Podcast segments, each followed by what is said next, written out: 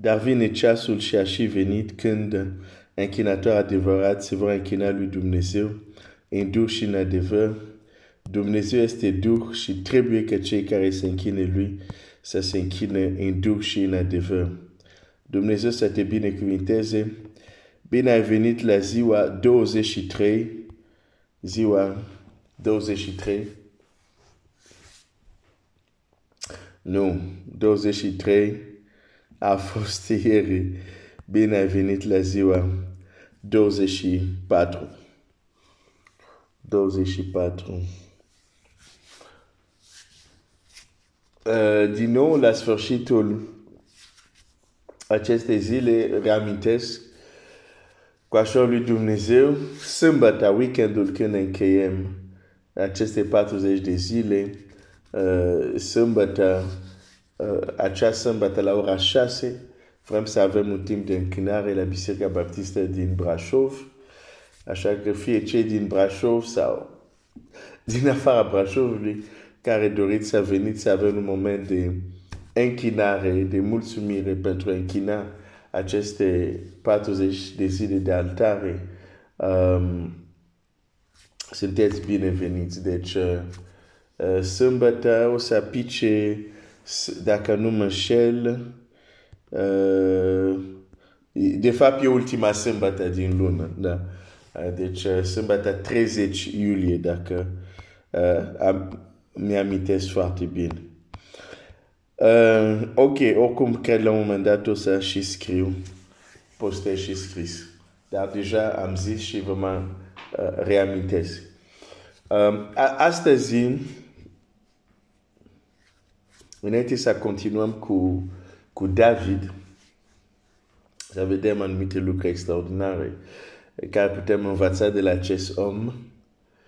Uh, am atins, am atins aici un punct un punct foarte crucial când vorbim de, de închinare și când ating un astfel de punct, încerc să revin uh, asupra unui gând, asupra unui principiu, uh, folosind alte uh, abordări, ca să zic așa.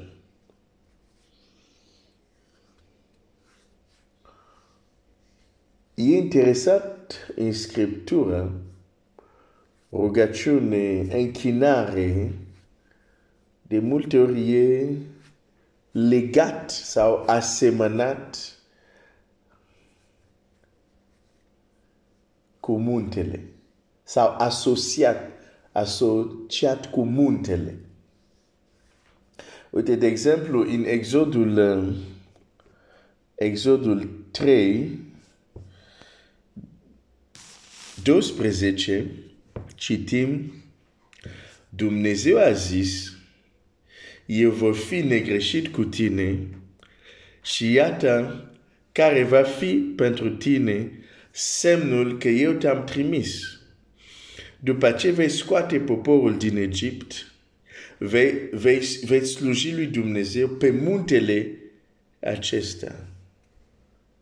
Acum, cuvântul aici, expresia veți sluji lui Dumnezeu, uh, se referă la închinare.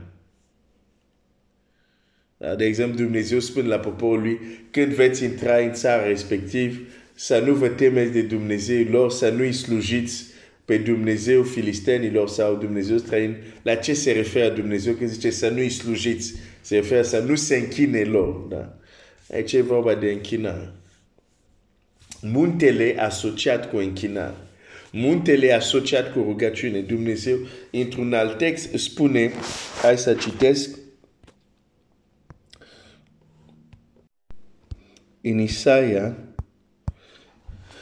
56, versetul 7, putem citi, îi voi aduce la muntele meu cel sfânt și voi umple de veselie în casa mea de rugăciune.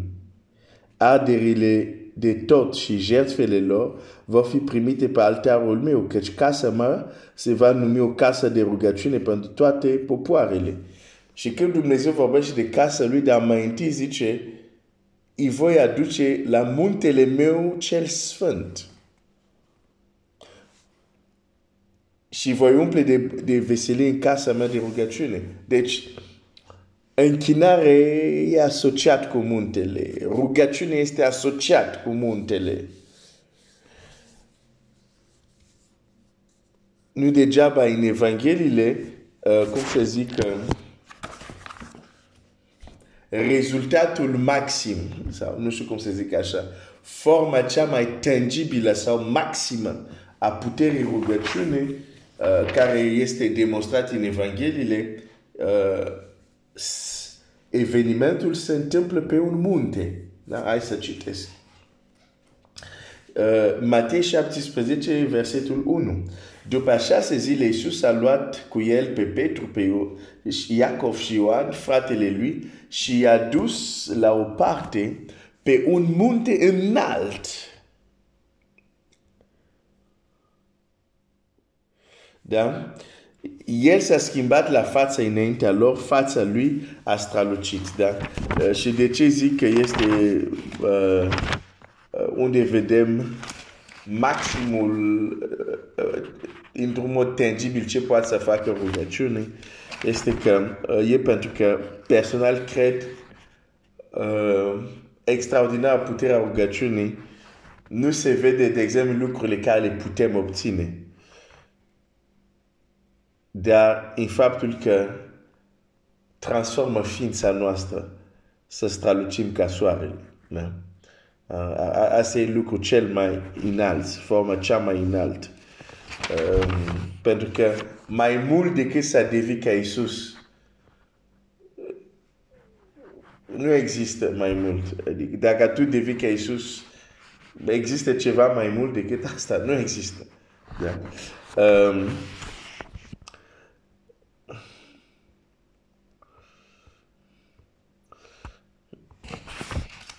deci, rugăciune, închinare, asociat cu muntele și pute, chiar pot să zic asociat cu un munte înalt, un munte înalt. Deci nu, nu cu tâmpă. Da?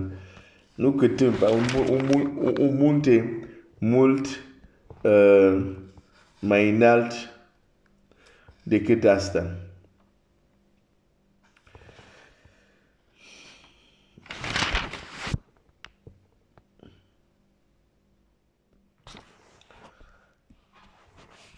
Cam la 8, uh, Luca 9, 28, cam la 8 zile după cuvintele acestea, Iisus a luat cu el pe Petru, pe Ioan și pe Iacov și s-a suit pe munte să se roage. Rugăciuni aso asociat cu muntele, închinare asociat cu muntele. Uh, nu este o întâmplare. Dumnezeu vrea să ne vorbească prin această imagine. Dumnezeu vrea să ne spună anumite lucruri despre închinare, despre rugăciune. Și acele lucruri putem să le, le concepem, să le înțelegem dacă ne uităm cu atent la un munte. La un munte înalt.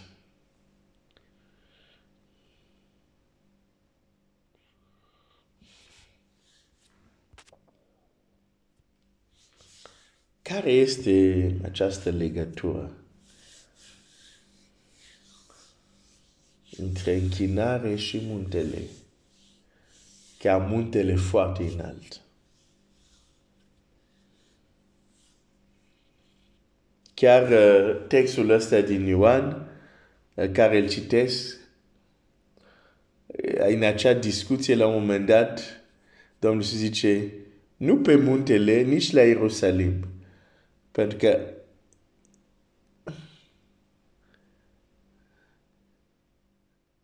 muntele erau umbra. Deși, de exemplu, și Domnul Iisus s-a dus pe munte și mulți alți chiar pe munte, dar uh, muntele e o, mai mult o imagine de un mesaj, de aceea chiar în Ioan 4 el o să, Domnul o, o să zică pe nici pe muntele acesta, nici la Ierusalim, dar închinători adevărat se vor închina lui Dumnezeu în duh și în adevăr.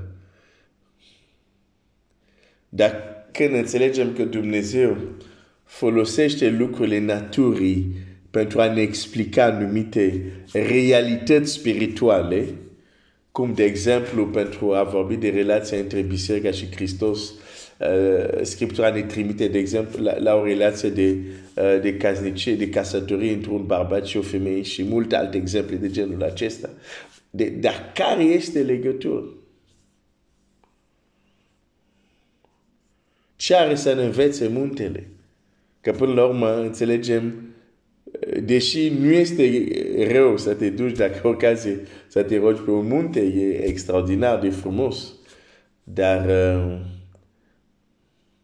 muntele are ceva de transmit. Această imagine are ceva de transmit. Um, și pentru a nu fi lung astăzi, mâine voi încerca să împărtășesc cu tine câteva lucruri care această asociație între închinarea și muntele uh, poate să ne învețe și să ne ajute să înțelegem mai mult ce facem de fapt când ne închinăm. Dumnezeu să te binecuvinteze.